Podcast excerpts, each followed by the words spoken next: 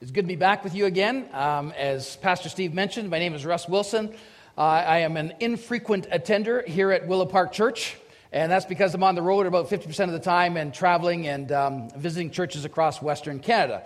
This past Wednesday, it was my privilege to have lunch with Pastor Phil, and uh, we discussed uh, this morning, uh, we discussed last weekend with Rush and his opportunity to preach there, and uh, a number of kids who came forward and found Christ for the first time. And we shared that together and rejoiced in that together. And he talked about this weekend of um, being back in England and uh, having that emotional time of, of saying goodbye to his mom and spreading her ashes. And so uh, he had just asked that uh, we would be praying for him. And I promised, of course, that I would be personally, and Pastor Steve has already done that. And so we want to uh, honor that and look forward to what God's going to do yet in the days ahead here at Willow. It is a privilege for me to call this my home church, and I'm glad each and every time that I get a chance to uh, come and attend. And then, as well, it's just a, a, real privilege to be able to come and share God's word with you this morning, which we're going to do out of um, Luke chapter 10. So, uh, which is the truth. We are going to do it out of Luke chapter 10, but I just wanted to point out that's going to confuse you if you look too much there. Let me just pray for us, and then we're going to dive into God's Word together. If you have Bibles, you can be turning there to Luke chapter 10. Uh, peek a little bit as I'm praying, it's okay. Uh, let's pray together. Heavenly Father, we come and you invite us to come, and even as we're going to see a little later in the message, you invite us to call you Abba. Loosely translated, it's daddy. And so, Abba, Abba, we come, your children, we come to you this morning. We come right into your throne room because of what Jesus Christ, our Savior, has done.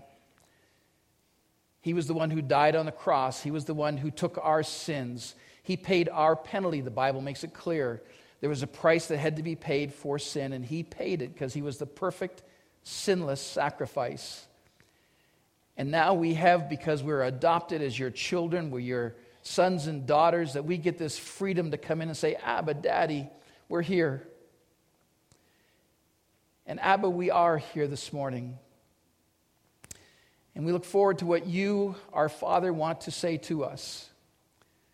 And so we ask you, Abba, to speak to us this morning clearly. Um, understandably, and Father, as well, applicably, that as we leave here this morning, we will know how this relates to our lives as we move into the rest of this day and tomorrow and next week and weeks and months and years ahead. I believe this message is that crucial, God, to us understanding it. And so we ask for that. We invite you. We look forward to it. And we thank you in the matchless name of our Savior, your Son, Jesus Christ. We pray. Amen and amen. Some time ago, I came across this story about a, a Russian priest who had loved God and served God faithfully. And he, he got to a point in his life, however, when uh, he sensed that there was a coldness that had crept into his heart.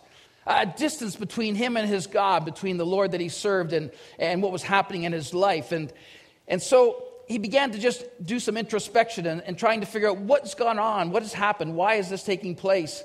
And um, he couldn't figure it out.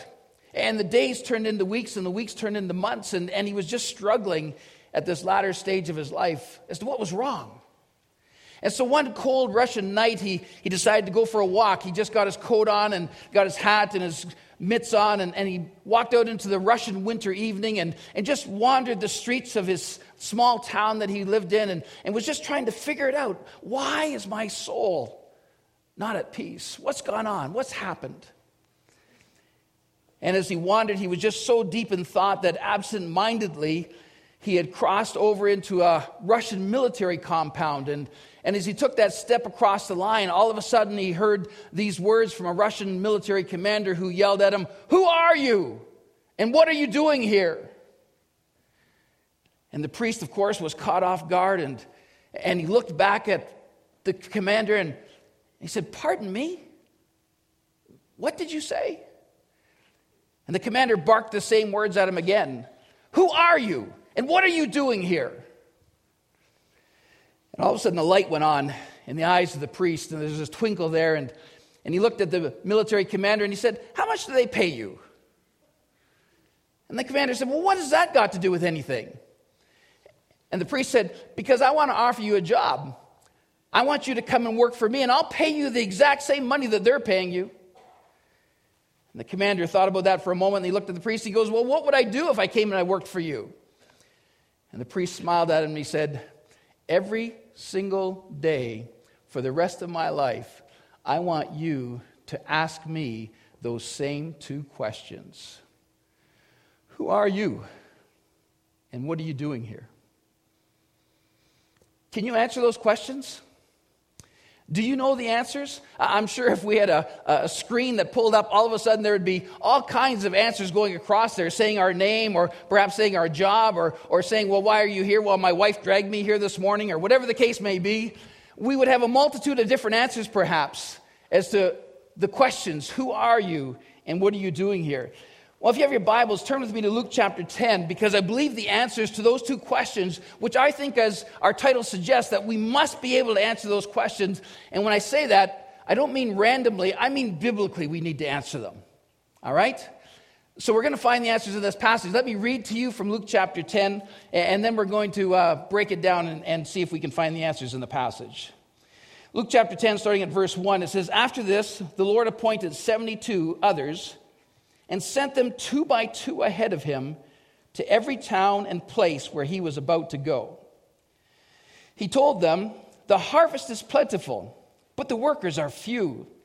Ask the Lord of the harvest, therefore, to send out workers into his harvest field. Go. I am sending you out like lambs among wolves. Do not take a purse or a bag or sandals, and do not greet anyone on the way. When you enter a house, first say, Peace to this house. If a man of peace is there, your peace will rest on him. If not, it will return to you.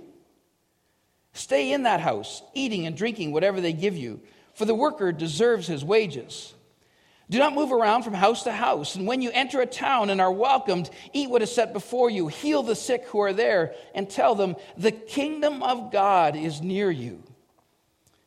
But when you enter a town and are not welcomed, go into its streets and say, even the dust of your town that sticks to our feet, we wipe off against you. Yet be sure of this the kingdom of God is near.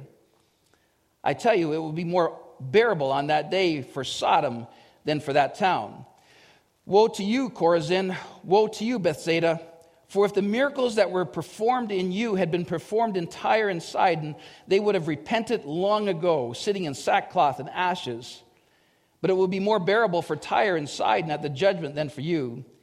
And you, Capernaum, will you be lifted up in the skies? No, you will go down to the depths. He who listens to you listens to me. He who rejects you rejects me. But he who rejects me rejects him who sent me. And the 72 returned with joy and said, Lord, even the demons submit to us in your name. And he replied, I saw Satan fall like lightning from heaven. And I have given you authority to trample on snakes and scorpions and to overcome all the power of the enemy. Nothing will harm you. However, do not rejoice that the spirits submit to you, but rejoice that your names are written in heaven.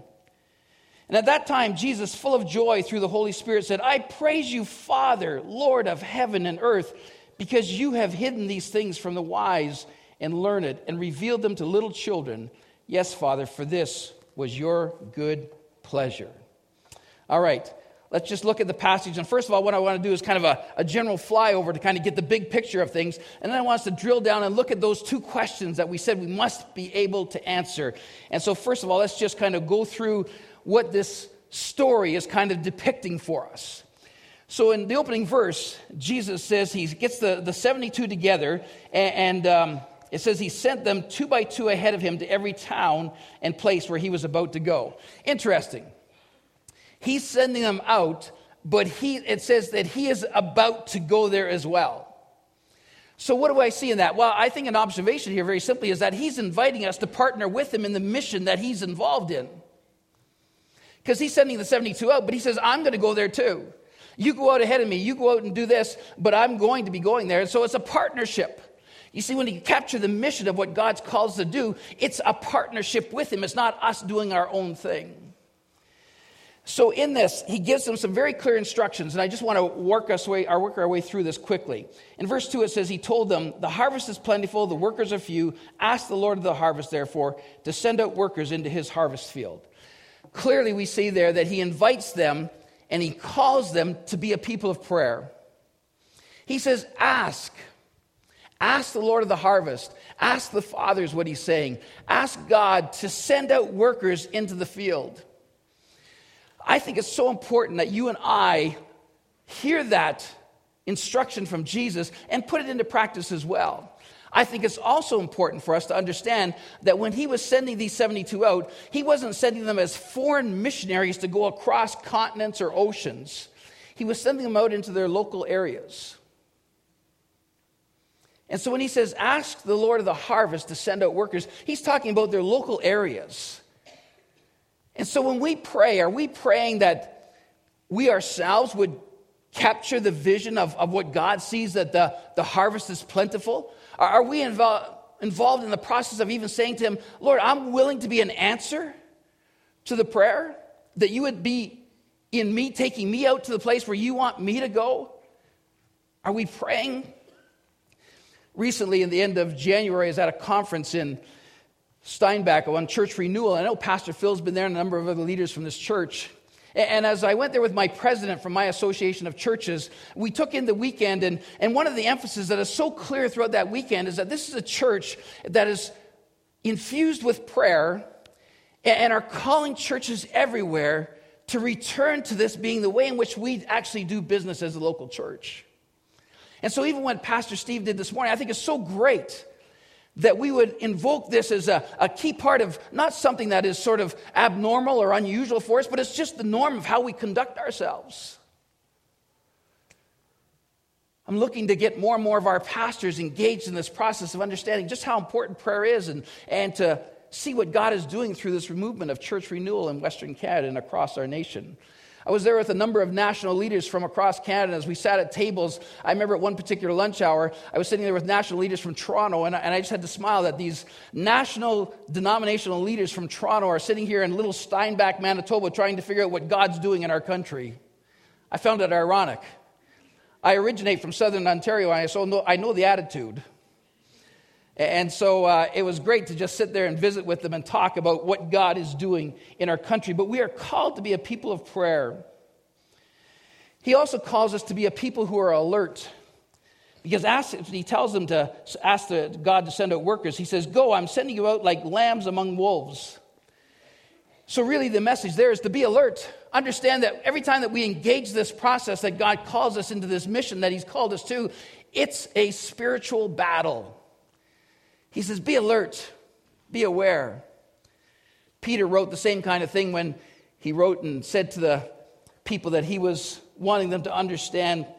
He said, Your enemy, the devil, prowls around like a roaring lion looking for someone to devour. Resist him, standing firm in the faith, because you know that your brothers throughout the world are undergoing the same kind of suffering from 1 Peter 5. We need to be alert as we go and do the business that God's called us to. But then, as well, he tells us to, uh, to be focused. Because in verse 4, he says, Do not take a purse or a bag or sandals. Do not greet anyone on the road. And so, really, I think the, the idea there is, is just be focused on the mission that God's called us to. Don't get all worked up with a whole bunch of other details, but do the work that he has called us to do. It's so easy to get sidetracked. And it's a day by day thing because we can have it nailed one day, and then the next day we're completely off track. And so we come back and we say, Father, I, I, messed up. I was, I was not even on mission or on task at all. And so I want to be alert and I want to be focused. And then, as well, verses 5 through to 7, he calls us to be a people of peace. He says, When you enter a house, first say, Peace to this house. And if a man of peace is there, your peace will rest on him. If not, it'll return to you. But it's interesting to me that as he calls them to this, the disciples aren't just announcing peace, they're actually bringers of peace because of their relationship with the Savior. And so when you and I go and move about the world in which we live, we are not just announcers of the kingdom of God, we are bringers by virtue of our relationship with Christ. And we don't go to fight, we don't go to try and, and become a problem. We go to tell the good news of who Jesus Christ is. Verses 5 through to 12, or 8 through to 12 I think the call is to be steadfast. Hang in there. Because he tells us that there are going to be problems. There are going to be times when we will be resisted. There are going to be times when the message is not going to be joyfully received. And so don't get worked up about that. Just be steadfast. Hang in there. Stay the course and do the work that our Savior has called us to do. The last part of this opening section, verses 13 through to 16, is the warnings of rejection. And so when he tells them that he uh, talks about these different cities and he says that there's judgment that's going to come upon them, the key verse really is verse 16 in this few verses. Because in verse 16 he says, He who listens to you listens to me, and he who rejects you rejects me, but he who rejects me rejects the one who sent me. And so we need to realize that when we take this message out, there are going to be times when it's going to be heard and, and maybe someone's going to think about it. There's going to be times when people are going to say, I want that, and they respond to it positively. But there are going to be times when people are going to reject it clearly. Jesus says, they're not rejecting you. And we need to own that. Because I know when it comes to sharing our faith, it's not an easy thing to do by and large for most of us. And it's because of this very thing, the rejection issue. But Jesus says, don't worry about it they're not rejecting you, they're actually rejecting me. And here's the serious part you see, if they reject me, they are rejecting the one who sent me. Wow. So that's the overview. That's the, the big part of the story here. But what I want to do is I want to drill down now over these next few moments and, and just look at the answers to our questions. The first question, let's just look at the answer to what our first question is, and that's in verses 17 through to 20. So, what we see here in verse 17 is that the disciples come back and they are some excited. It's interesting that we don't know how long they were gone for. We don't know if it was just kind of an overnight thing, a few days, a week, uh, months. We don't know. The Bible doesn't tell us. But what we do know is that when they got back from the mission that Christ has sent them on, they come back with joy. They come back with joy. It's my privilege to travel across Western Canada in different churches week by week by week, talking to different pastors throughout my weeks. I wish that this was the norm. I wish that verse 17 was the constant experience that I run into, where they return with joy and they talk about the work that's going on in their midst. But so often, it's not about the joy, it's about the problems, it's about the heartache, it's about the brokenness. And it's the enemy at work in the midst of the church because he does not want us to have the joy in doing the mission that God's called us to do. He wants us to get sidetracked so we aren't focused upon doing what it is that we are called to actually do. But these people here, they are full of excitement. And I love the fact that it says that they returned with joy. Now, I just like to picture Jesus here at this point in time, sitting there with the disciples as they've come back in. I mean, just use your imagination for a few moments. He sent out 72 people. They come back, they are all filled with joy. And as they come back, it's like they want to talk about what has happened. They want to share with Jesus what they experienced as they went out there. And so they tell him, Lord, it was amazing. Even the demons submitted to us. Now, here we see some interesting verses. After they say that, it says in verse 18, Jesus replied, I saw Satan fall like lightning from heaven. Now, some scholars think that Jesus is referring to the historical reference of when Satan was first kicked out or expelled from the heavenlies. Others think it's a reference to as the demons were submitting to the 72 that went out, Jesus was watching them fall. Not really crucial to our passage as to how we understand that. The next verse talks about the authority that he had given them, verse 19. But verse 20 is the answer to our first question Who are you? Because Jesus, as he's heard them report, it's like a gentle correction. It's not a full fledged rebuke. He, he's not upset with them in the sense of saying, You totally don't get it. I mean, there were times like that. We know we, Peter's in here. There There's times he just totally didn't get it. But here, it's not one of those times.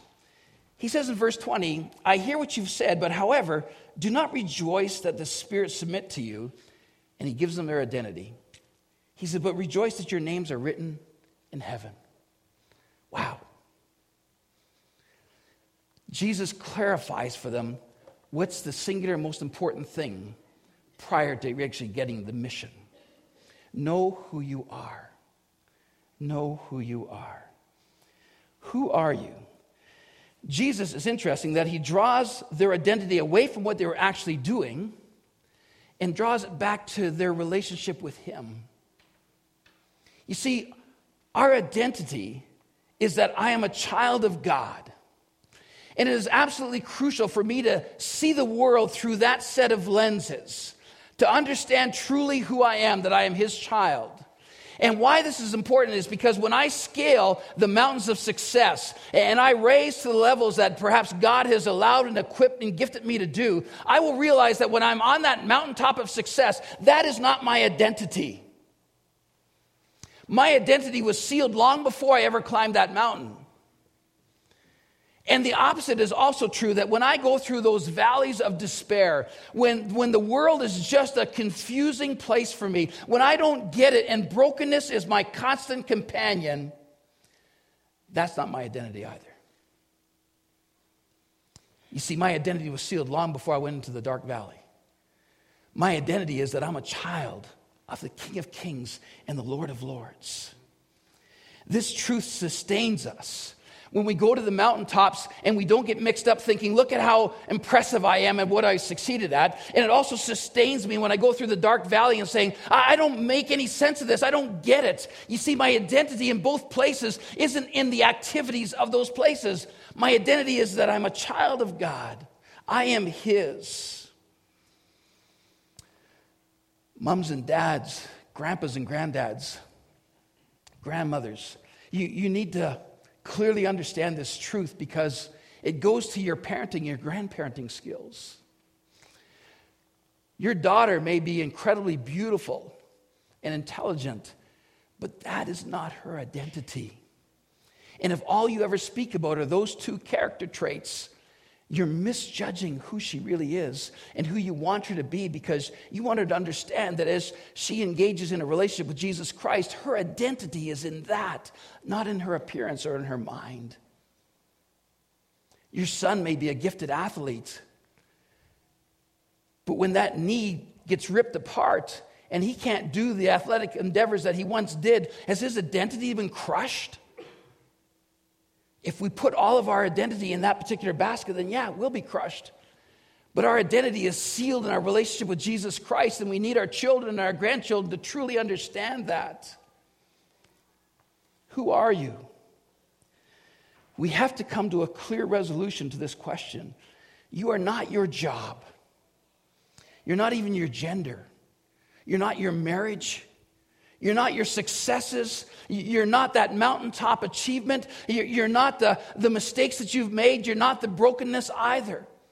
It's the enemy who either wants to take us on the one part and take us up on the mountaintop and say, Wow, aren't you something? Look at you. And we get mixed up in our identity, but he also wants to take us into the valley of despair and say, You're a disgusting mess. You're, you're a loser. You're a lost cause. And both of those are lies.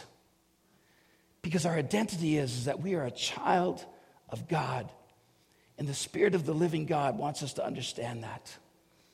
Paul, he wrote about this in Romans chapter 8, where he wanted the people to understand that they had been adopted, and it changed everything for them. In Romans chapter 8, verse 12, Paul says, Therefore, brothers, we have an obligation, but it's not to the sinful nature to live according to it. For if you live according to the sinful nature, you will die. But if by the Spirit you will put to death the misdeeds of the body, you will live. Because those who are led by the Spirit of God, listen to this those who are led by the Spirit of God are sons and daughters of God. For you did not receive a spirit that makes you a slave again to fear. Now listen to this. But you received the spirit of sonship, and by him we cry, Abba, Father. And the Spirit Himself testifies with our spirit that we are God's children. Now, if we are children, then we are heirs and heirs of God and co heirs with Christ if indeed we share in his sufferings in order that we may also share in his glory. Paul said, I want you to clearly understand you've been adopted. And so you can come into that throne room and you can cry out, Abba, which loosely translated simply means daddy. Isn't that an amazing thing that you and I have this opportunity on an ongoing basis to come walking right into the very throne room of God and say, Dad, I'm here? That's so amazing. This past week, The little one that I was holding over here earlier in the service, two year old Miss London, was at our house. And I was in my office and I was working on a, editing a magazine that we were about to send out to our churches. And as I was sitting there editing, London had left, and, and then all of a sudden I heard her footprints come racing back into my office. And I was sitting in my swivel chair at my desk, and I turned around immediately, and, and she said, Pappy, Pappy. She said, Protect me. And she jumped up into my arms. And I held her. I said, What's wrong? And she said, I got into trouble. now, you need to know about five minutes before that, I had sent her out of my office and I said, Don't get into trouble. but as her grandfather, I had work to do on that computer screen that was important and significant, and my head office had asked me to get it done. But when she came in, everything stopped because she's my granddaughter. And my world stops for her. When you come in to the throne room of God, it stops. And his attention is fully focused on you because you're his child. It's like everything else doesn't matter. The Father is listening to you. And you can say to him, like London, I'm in trouble. And he might remind you, like I did, I just told you a few moments ago, don't get into trouble. And you can confess, I sinned and I was wrong. But you see, you're his child. And it's the enemy that wants you to think through and to identify yourself with the failures and the mistakes that you've made. And become so wrapped up in that that that somehow becomes your pure identity. And it's not. Your identity is that you are a child of the King of Kings and the Lord of Lords. He adopted you. You are his child. Anything else, as far as an identity, is less than that identity. And Jesus, as excited as he was about those disciples understanding that they ran out and the demons even submitted to him, he smiled and he said, But I want you to know the real excitement isn't in that. The real excitement is in that your names are written in heaven, your identity. So, who are you? Can you clearly answer that question? I am a child of God. I understand that. I, I, thought I was because of my job or my relationships or whatever else, but this morning I come back to this fundamental truth. It makes it clear for me. I know who I am. I'm a child of God. But the second question what are you doing here? And it's interesting that Jesus responds in this unusual way. Because after he gently corrects them, and in verse 21 it says, At that time, Jesus, full of joy through the Holy Spirit, he prays and he says, Father, I, I praise you because you have hidden these things from the wise and the learned and revealed them to little children. It was interesting that there it says Jesus was full of joy. And scholars say it's one of the few times, now he taught about joy, he explained joy, but this is one of the few times where it says personally Jesus himself was full of joy. Why was he full of joy?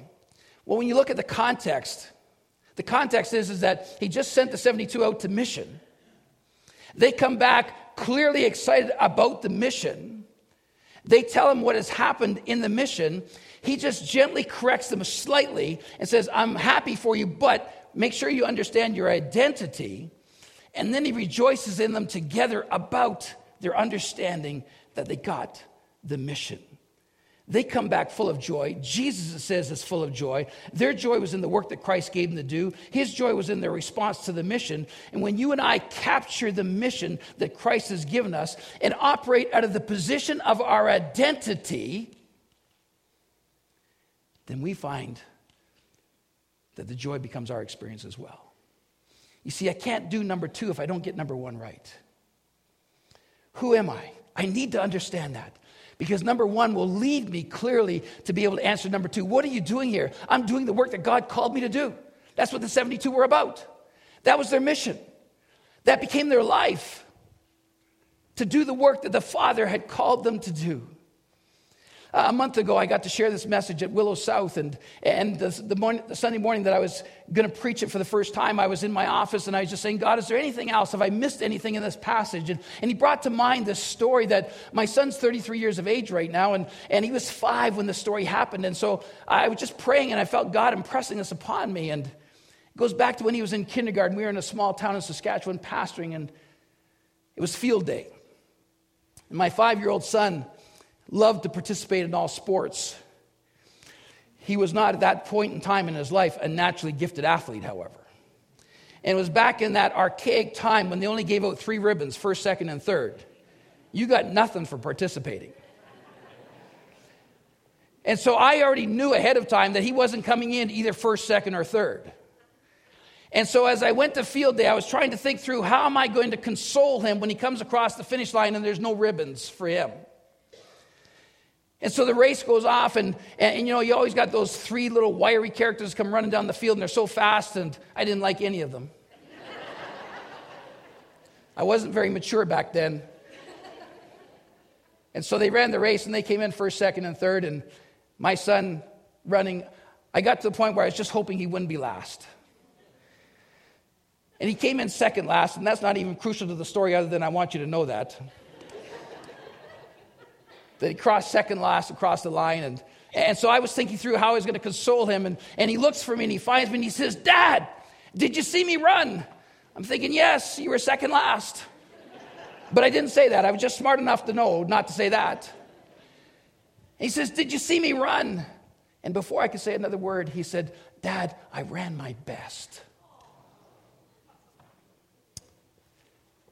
And as God brought that to my mind a month ago, in praying about it, I thought, he got it right on both accounts. You see, he understood his identity. He said to me, Dad. He knew who he was, but he also understood what he was doing because he wasn't running in competition to anybody else that day. He said, Dad, did you see me run? I ran my best. You see, he wasn't running against the other kids, he was actually running for me. And there will come a moment in your life when you will take your last breath and you will come across the finish line of your life. And I think this story is applicable. Because when I take that last step, I'm going to be in the presence of my dad, my eternal heavenly father. And when I take that last step, I can look at him and say, Father, did you see me run? I ran my best.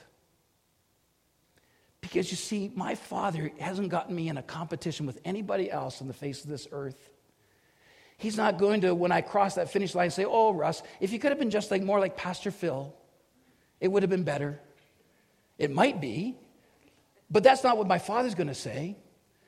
My father's going to say, You ran the race that I set out for you to run. And he doesn't compare me to anybody else. It's my race for him. It's your race for your father. Our identity is that we are children of God, and our mission is to run the race that he's called us to run for his glory. What an incredible truth that is. How clarifying it is.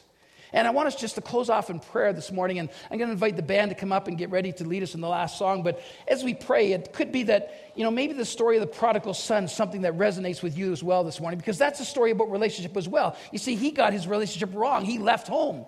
But when he's out there in the field someplace and he realizes, I got it wrong, he returns to his father, right? He returns to his identity and he comes back and his father's ready to accept him. And, and so as we pray, it could be that that's going to be your experience right now. Let me just lead us at a time of prayer as the band gets ready. Father, I thank you that this race called life is not about being compared to anybody else. It's not about my identity in my achievements or in my failures. It's not about my, my identity being in my successes or in my brokenness. It's about me totally understanding I am a child of God when I ask Jesus Christ into my life. And at that moment, everything changes, and I see the world through a new set of lenses. And I'm on a mission then for my Father and for my Father alone. I run a race just for my Abba, my daddy, my eternal heavenly Father. And when I cross that finish line of life and I look to you, God, I can say, Abba, did you see me run? And Lord, I hope that I can be able to say to you, like my son said to me, Abba, I ran my best for you. And if that's not where we're at today, Lord, then please draw us back into that relationship with you. Allow us to come and confess and repent and get it right, understanding who we are and what we're called to do. And we'll give you, Lord, all the praise and all the glory and all the honor. In Jesus' name we pray. Amen and amen.